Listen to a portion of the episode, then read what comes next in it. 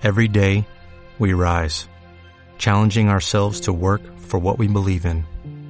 At U.S. Border Patrol, protecting our borders is more than a job, it's a calling.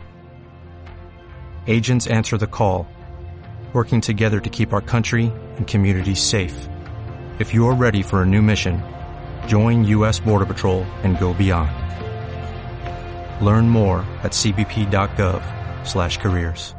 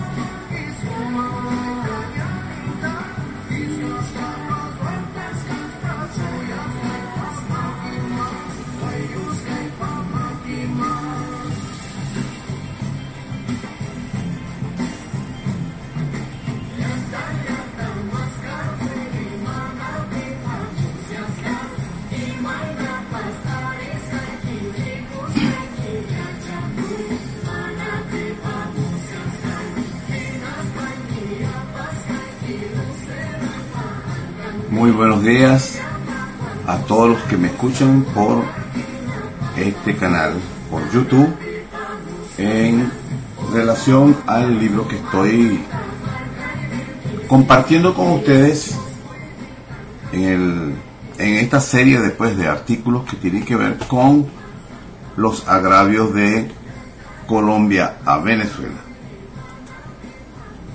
Es un libro que escribió Marco Antonio Angeli en, y terminó de imprimirse en 1993, que recauda o recaba la cantidad de agravios que ha cometido la oligarquía neogranadina que gobierna a Colombia desde la independencia. Y que, bueno, se ha dedicado sistemáticamente a desestabilizar a Venezuela buscando avanzar sobre los territorios y las riquezas del país, como lo hemos visto en los últimos años con el contrabando de extracción de alimentos, medicinas, repuestos dinero en efectivo y especialmente combustible. Que particularmente pienso que ha habido una gran negligencia del gobierno nacional, no ahora, sino de muchos años, para haber terminado con este contrabando de extracción de los productos venezolanos que en sí mismo constituye un delito y estratégicamente un robo que perjudica a la economía nacional. Bueno, voy a comenzar siempre con la introducción que hago, siempre con la idea de que se entienda cuál es el propósito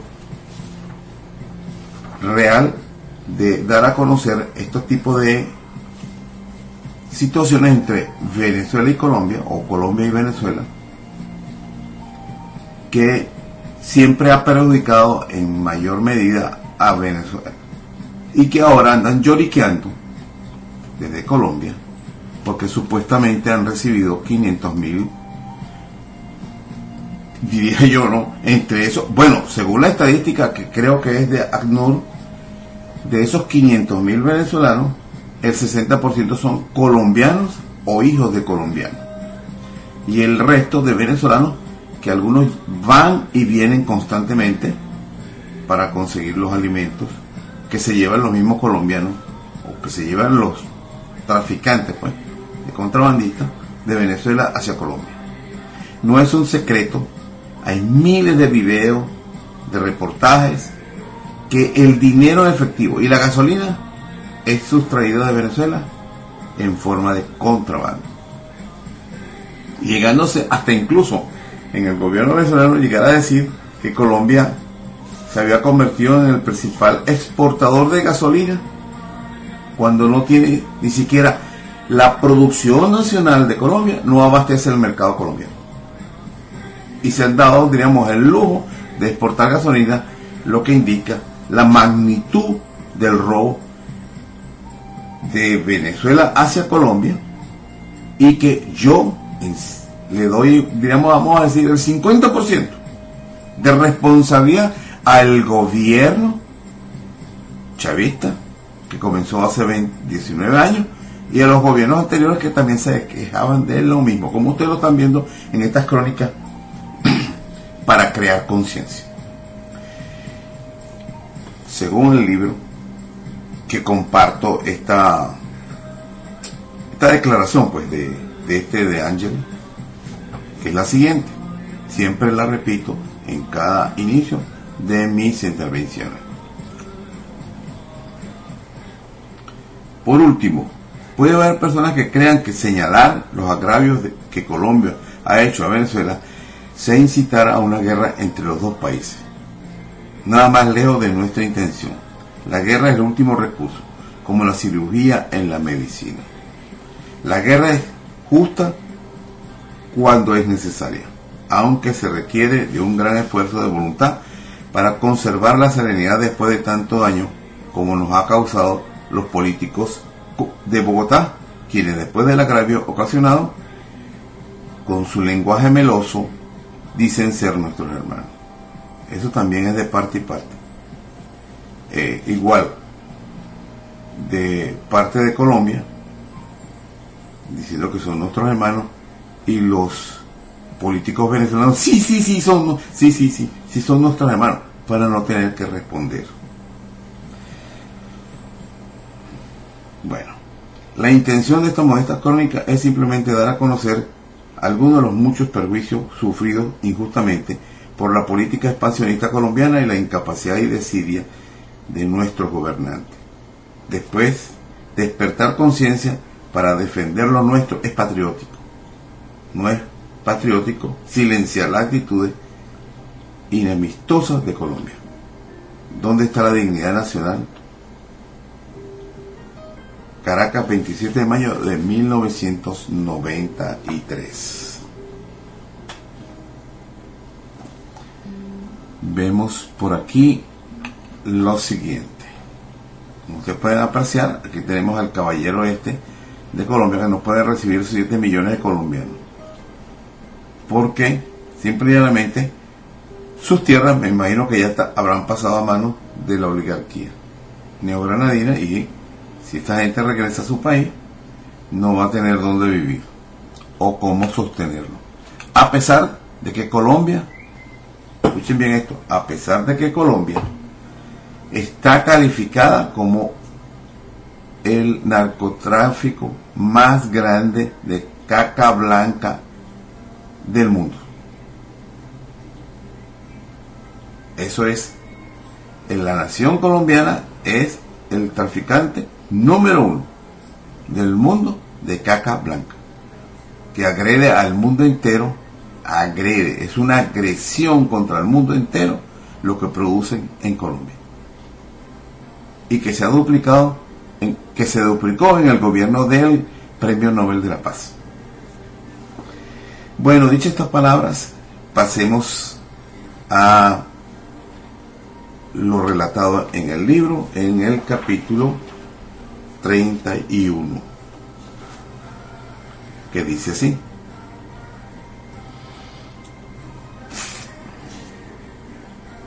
Cuando por la fuerza de expansión de una región se forma una punta de crecimiento en el territorio ajeno, la punta, la punta está en peligro de ser anexada. Henning. ¿Saben de qué estamos hablando, no? La inmigración colombiana ha invadido el territorio venezolano desde Carlos Andrés Pérez Ur, el presidente más colombiano que hemos tenido nosotros en Venezuela.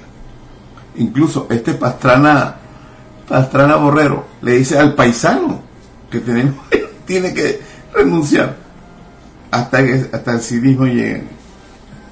Bueno, vamos a seguir, vamos a comenzar, mejor dicho, con esta crónica. 1977. Según el registro del diario de Bogotá, ya vamos a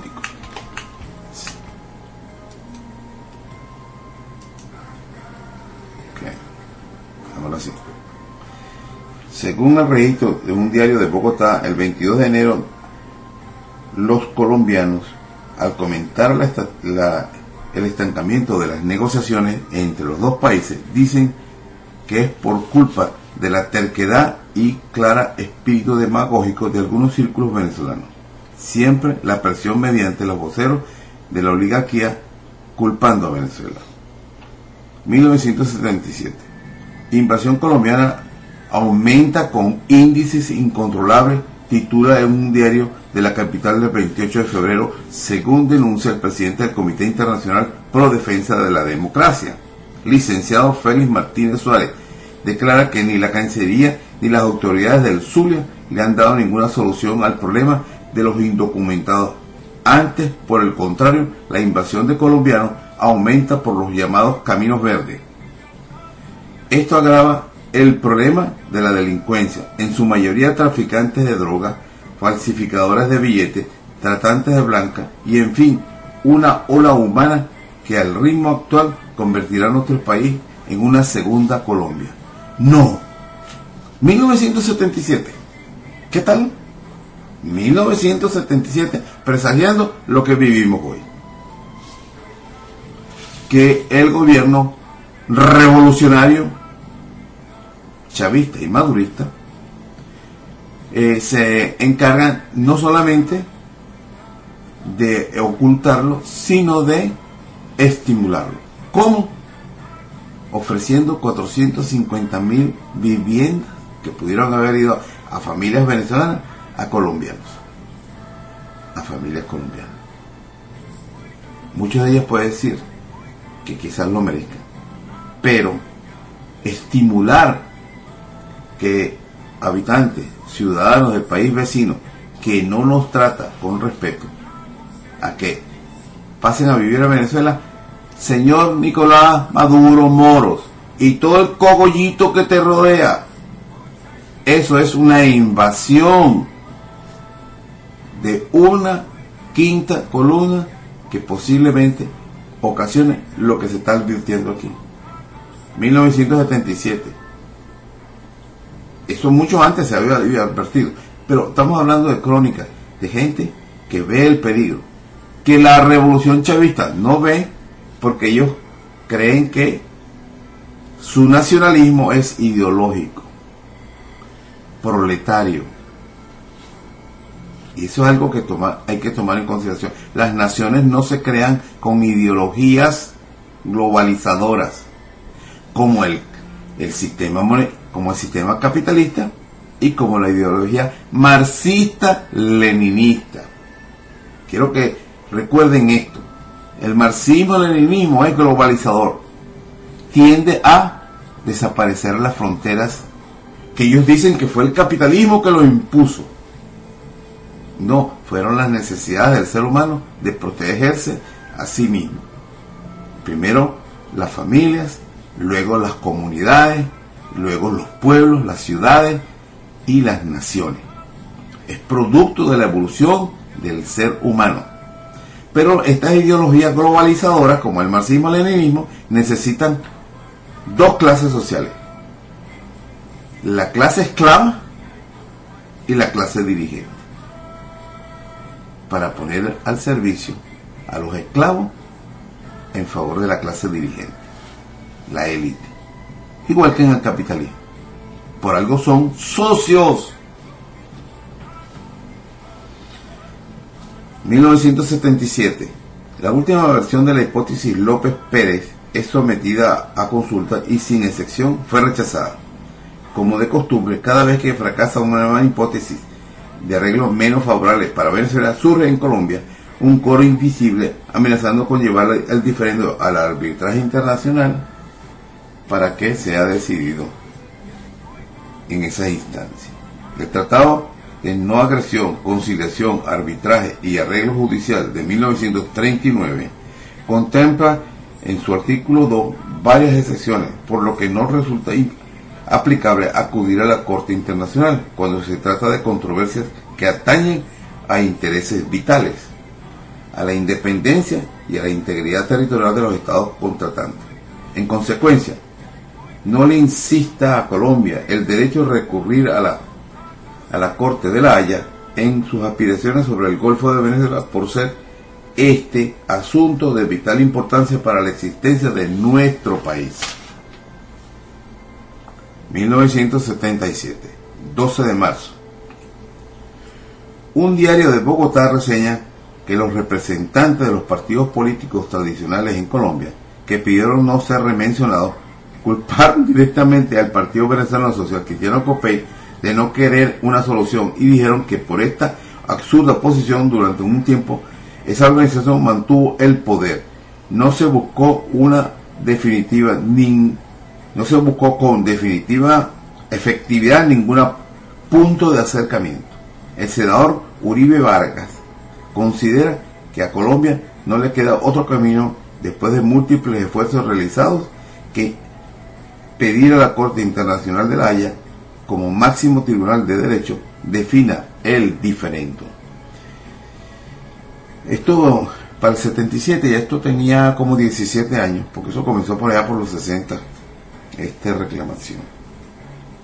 Gracias a un canciller venezolano y el presidente del momento, Rómulo Betancourt, y el canciller Pérez Guerrero. 1977. Aparece en el diario colombiano El Mundo del 13 de julio que el exministro de Minas y Petróleo Carlos Gustavo Arrieta declaró que Venezuela crea tirantez internacional en la posición al diferendo con Colombia. Expresó que si Bogotá no reclama sus derechos sobre las islas de los monjes, dejaría de tener plataforma continental en esa zona, según estrategia del Caribe. 1977. Todo esto es las intrigas y disparates que dicen por desconocer derechos de Venezuela. 1977. Fronteras Apureñas. El doctor Eduardo Hernández Carsten, en un artículo titulado Violación de la Soberanía, publicado el 21 de julio de este año, dice, entre otras cosas, lo siguiente.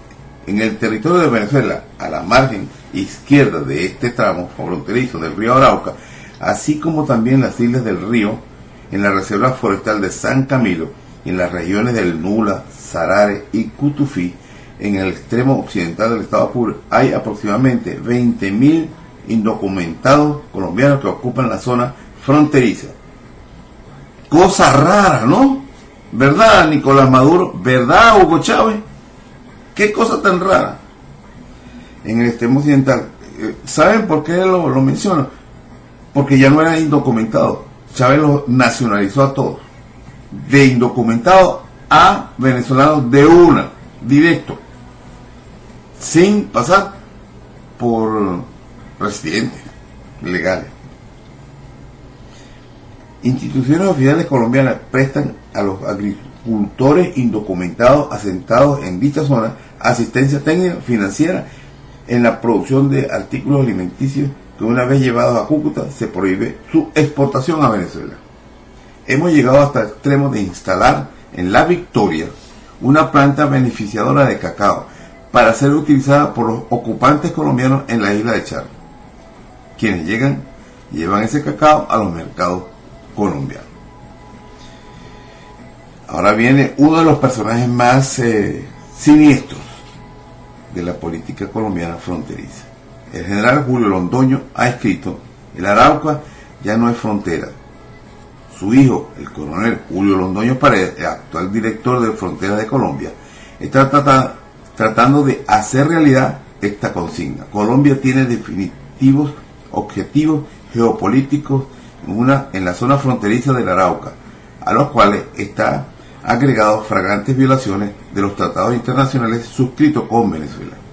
Es necesario proceder de inmediato a la definitiva demarcación de nuestra línea fronteriza en Apur. Es que no solamente es demarcar la línea fronteriza, sino hacer valer los derechos de Venezuela en que en Venezuela debe habitar personas de origen venezolano o extranjeros legalmente residentes en el país.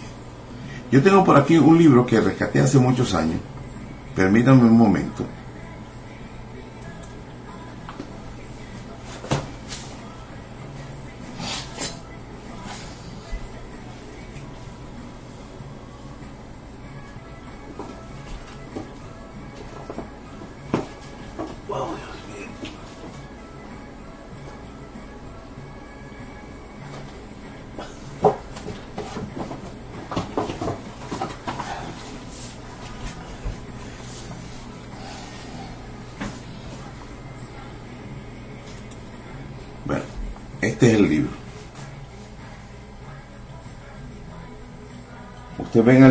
Ahí, Julio Londoño.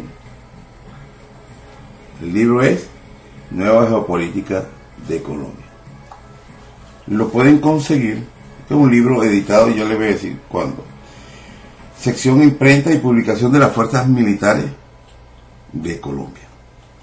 Entonces, lo conseguí y como es un libro de interés, no solamente para Venezuela, sino también para los colombianos, para que se entere. Entonces está en la internet ahora. Uno de los libros más bajados de internet. Esto es gratuito. Ellos no lo imprimieron para vender ni nada por el estilo. Pero vale la pena de las Fuerzas Armadas Colombianas. Ya le voy a decir cuándo fue impreso este libro. Tiene más. Por aquí, coronel retirado para esa época, Julio Londoño Paredes. Esto, caramba. Bueno, lamentablemente, no parece que no le pusieron el, en el pie la fecha de impresión. No. Pero miren lo que dice por aquí. Los pensamientos de los que ellos citan. Todo lo que es está a alguna parte. Por eso, las relaciones especiales son las más importantes de todas. Pero su relación con la geografía es la misma del alfabeto de la literatura. La situación de un área no es un hecho constante, sino una varía, sino que varía notablemente con las circunstancias. Un sitio de gran importancia actualmente puede mañana ser de importancia secundaria a causa de los problemas o las fuerzas que desprenden de la política internacional. Este libro está orientado por lo que ellos consideran una política de Colombia que se debe seguir de expandir su frontera hacia Venezuela. Esto viene desde la época de Santander. Esto no es de ahora, de Santander, para que tengan una idea. Entonces, él lo que hizo fue exponerlo pues, en una tesis para que sea, sirva de guía para los colombianos.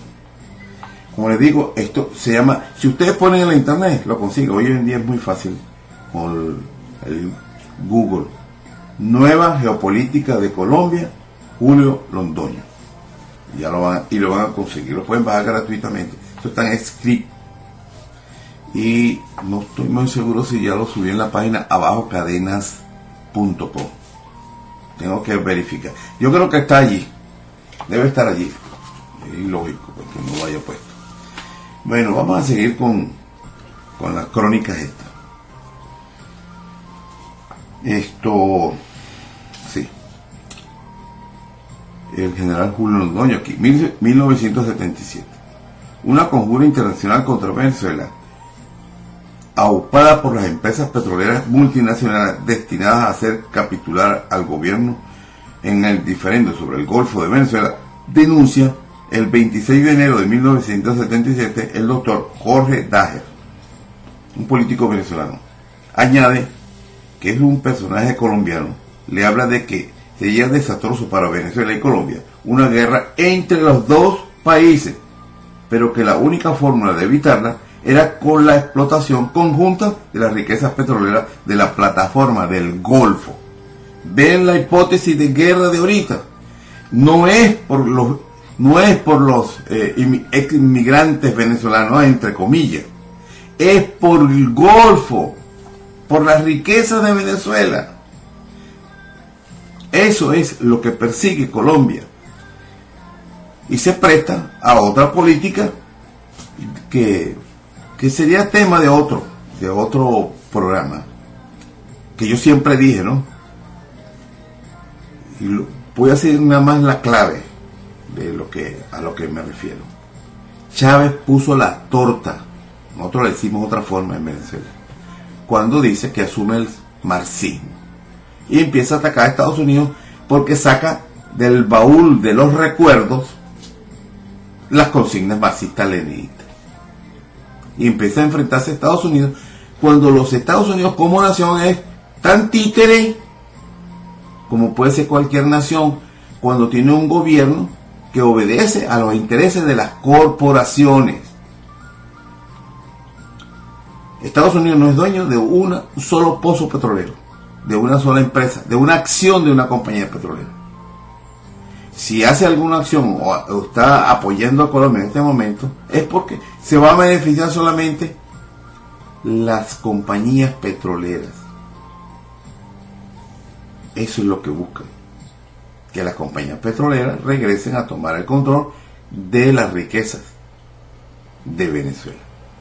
Eso es todo. Bueno, esto no quiere decir que eh, sea mejor o peor, porque resulta que el actual régimen despilfarra los recursos de Venezuela cuando los reparte alegremente como si fueran, digamos, un algo que cae del cielo y que no pertenece a nadie, o mejor dicho, pertenece a la humanidad.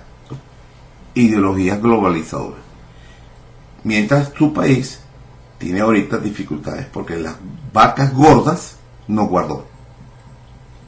Porque se dedicó a repartir como el Mesías, como San Nicolás, por el mundo entero los recursos de Venezuela. No quiere decir que no ayude, pero era para promocionar una ideología no solamente para promocionar o llevar una ayuda humanitaria, que muchos pueblos la merecen, sino para promocionar una ideología. Y ahí está el error que cometió Hugo Rafael Chávez Frías, que me atrevo a decir que Hugo Rafael Chávez Frías fue una especie de persona que se fue acomodando a las circunstancias. Se enamora de Fidel filosóficamente hablando ideológicamente hablando, y permite que los marxistas-leninistas que le acompañaban tomaran el control del gobierno. Como es Nicolás Maduro Moro y todos los el cogollito que lo, que lo rodea. Por ahí tengo un programa analizado de ayer que lo voy a analizar, que lo voy a compartir con ustedes para que vean que la revolución chavista es una cosa y la revolución que ellos llaman socialista es marxista, leninista. al estilo chino, al estilo coreano y al estilo cubano. No es socialismo al estilo de los países del norte de, Europa, que tienen mucho éxito y mucha prosperidad y libertad, porque el pueblo manda. No manda el cogollito del partido, ni manda el cogollito de que rodean a los presidentes. Prosigo.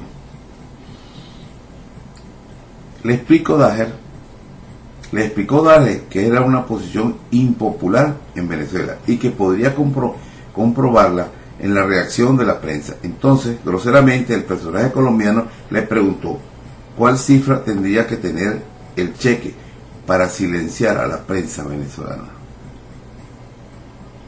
Acostumbrados al soborno, desde el laudo español de 1891, creen poder comprar a todos, aunque se trate de un delito de traición a la patria. Eso no es problema para Colombia. A la sombra del 32, a la sombra del misterio, no trabaja sino el crimen. Simón Bolívar.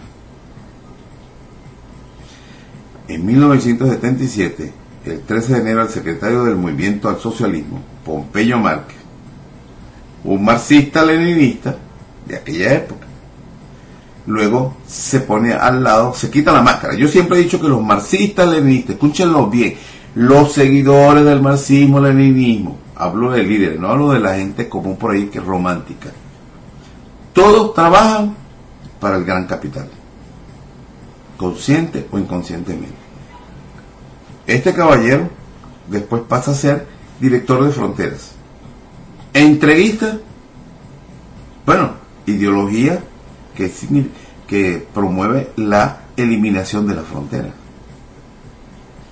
El 13 de enero, el secretario del Movimiento al Socialismo, Pompeyo Márquez, opina que la decisión sobre el diferendo con Colombia no puede estar confinado a élites políticas. Agregó que un problema de tal naturaleza debe ser resuelto positivamente, debe contar con la más amplia participación popular. El presidente López, Alfonso López Michelsen, en cambio, sostiene que las negociaciones deben ser secretas. Fíjense la posición de Pompeyo Márquez en ese momento que era oposición, 1977. 1977. En el Vespertino del Mundo, el 9 de marzo de 1977, M.A. Padrón G. dice lo siguiente.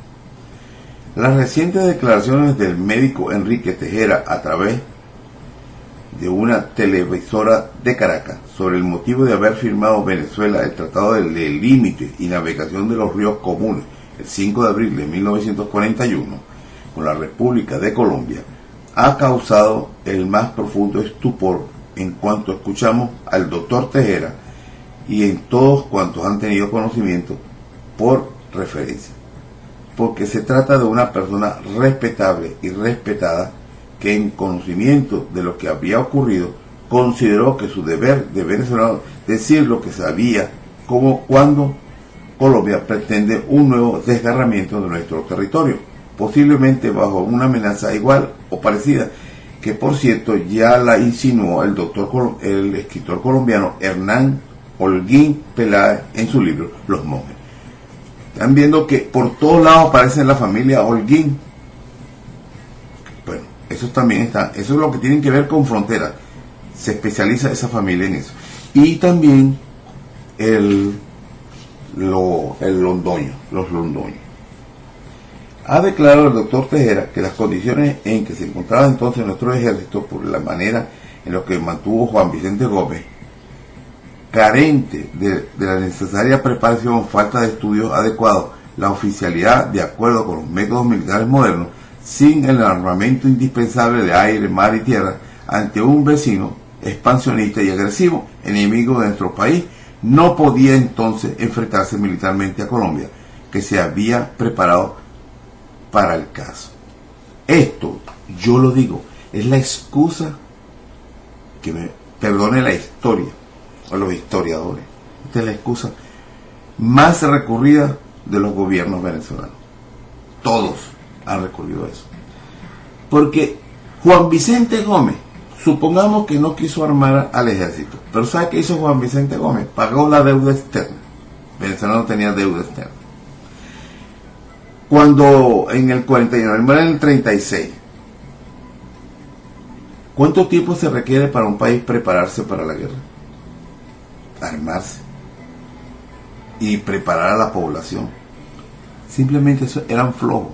General de cuatro estrellas, este Elezar López Contreras.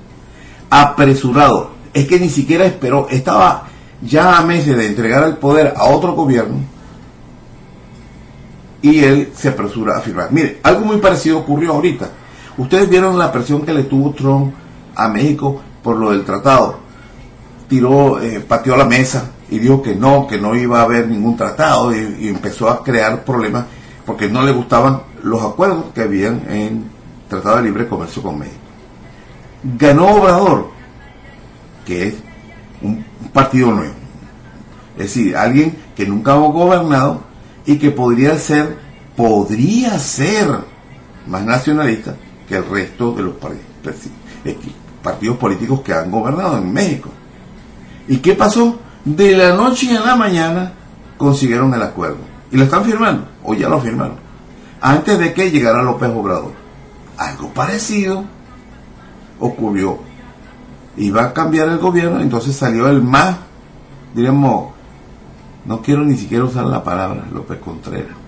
Bueno, el, que más se apresuró a firmar el tratado, porque él salió corriendo, obligó al Congreso a que firmaran diciendo, es que no, nos ofrecieron con la guerra. ¿Cuántas veces Colombia, para ese momento, ya había amenazado con la guerra a Venezuela? ¿Cuántas veces? Y no lo había hecho, porque son aguajeros, puro aguaje, porque ellos saben lo que implica eso podrían perder no solamente el, territorio que usurparon con, ese, con el audio de 1891 que se fue con trampa y soborno. Podrían perder ese territorio y más. Entonces por eso no se atreven, porque la guerra no se sabe. No se sabe qué va a pasar. Hasta los mismos colombianos terminan yéndose en contra de su propio gobierno, porque los gobiernos una oligarquía depredadora, sanguinaria, como es la oligarquía neogranadina, desde la independencia de Venezuela y Colombia. Entonces, por eso es que ellos lo van a pensar muy bien, a menos que los empujen por detrás las bayonetas de otros militares. A menos que pase eso, entonces se vean obligados Aparecer como que los llevan adelante, que son ellos, pero no son ellos los realmente los que están entrando a Venezuela. Que tiene que ver con petróleo y tiene que ver con esto que estamos presentando aquí. No con la inmigración de venezolanos por las crisis que han provocado gobiernos extranjeros y venezolanos también. Bueno, y entonces y fue entonces la amenaza de invasión que sería de los resultados adversos, de consecuencias adversas imprevisibles, aquella amenaza de los políticos colombianos de, ambas de ambos partidos representantes de la doble oligarquía que gobierna Colombia, Artella, que están acostumbrados, están si no que lo diga el Ecuador. Debería decir a nuestros políticos empeñados en llegar a un acuerdo que llaman ellos justo y equitativo en lo que concierne al Golfo de Venezuela, que a cada momento sacan a, colación aquellos de los orígenes comunes de la igualdad de destino, de la tan llevada y traída hermandad que solo beneficia a Colombia, así como la integración económica, debería decir, repetimos, que de aquellas partes no existe ni jamás ha existido esos mismos sentimientos hacia Venezuela, sino todo lo contrario. ¿Qué interés personales habrá de parte de los que aquí vienen trabajando desoneramente en favor de Colombia, en Venezuela? Y repito, nos invaden. ¿Y qué hace el gobierno chavista? Nos invaden, millones de los nacionalizan porque somos hermanos. Pero resulta, le voy a contar una anécdota. Hay una ciudad que se construyó de cero. Diríamos que es hechura de Chávez. Pasó un día en helicóptero y dijo, ¿y ese terreno tan desocupado de que es de la nación? Vamos a construir una ciudad, se llama Ciudad Caribe. Terminaron esa ciudad miles de viviendas. Metieron ahí colombianos, ecuatorianos, extranjeros. Escuchen bien esto. En las últimas elecciones, un solo voto sacó el chavismo. Para que ustedes vean la solidaridad, o diríamos la gratitud de estas personas. Son seres humanos, perfectamente. Pero el gobierno no piensa, no razona en lo que en las necesidades realmente del pueblo venezolano. Solamente piensa en lo siguiente: 450 mil viviendas a colombianos que pudieron haber ido a hogares venezolanos, familias venezolanas. Eso es tan entrega como entregar una parte del territorio nacional. Lo estás estableciendo en Venezuela y siguen con sus vínculos. Sino que lo digan los cientos de miles de contrabandistas que sacaban los alimentos de Venezuela, la medicina, el dinero hacia Colombia. Son colombianos que, nuevos que están entrando a sacarlo. No participan los que ya están aquí, los 7 millones que están aquí, los 6 millones que están aquí. No participan en esa extracción. Por supuesto que sí. Y en especial con el dinero efectivo. Y eso es porque el patriotismo del marxismo es ideológico, no es territorial. A la pregunta anterior habría que agregar otra. ¿Por qué algunos diarios de la capital se niegan a publicar artículos en donde se muestran los, las argucias y los agravios de Colombia contra Venezuela? Los intereses económicos de los empresarios y comerciantes están por encima del patriotismo. Lo que le acabo de decir. Igualito hacen los marxistas-leninistas. En 1977, el Comité Nacional del Partido Social Cristiano COPEI se dirigió el 10 de marzo de este año a la Cancillería venezolana señalando que con aquel nivel de información y en el contexto histórico actual no puede aceptarse la línea de demarcación de áreas marinas y submarinas compuesta o propuesta, mejor dicho. En 1977, el 16 de abril, el expresidente Rafael Caldera manifestó su desacuerdo con las declaraciones formuladas por el doctor Sea Hernández en estos términos. Debo expresar mi total desconformidad con las afirmaciones hechas recientemente en Bogotá por el doctor Germán Sea Hernández, embajador de la, de la hermana, le agrega aquí, embajador de la hermana República de Colombia ante las Naciones Unidas. Según la información cablegráfica, el doctor Sea dijo lo siguiente, a mí me preocupa que parte de la opinión pública venezolana se coloque en una posición como la que ya ha manifestado el expresidente Caldera y el partido político que él acaudilla, porque realmente esto hará muy difícil cualquier arreglo en las Naciones Unidas. 1978. El 18 de agosto de 1978 fue expulsado en un diario, fue publicado en un diario de la capital un artículo del doctor Carlos Navas Espínola titulado Concesiones que tristemente Venezuela ha hecho a Colombia, entre las cuales señala los créditos y avales con que ha robustecido su economía. Eso lo hizo Carlos Andrés Pérez. Dinero, segundo, dinero con que se ha fundado los nuevos bancos en Bogotá. Tercero, la permisión pacífica y sumisa de la invasión de millones de indocumentados colombianos. Cuarto, la subordinación de Venezuela en el pacto andino. Quinto, el desplazamiento de la población venezolana fronteriza en el estado Apure. Entran los, los indocumentados y va desplazando a los venezolanos. Con, muchos comprando en las, las haciendas y los comercios del lugar, las propiedades.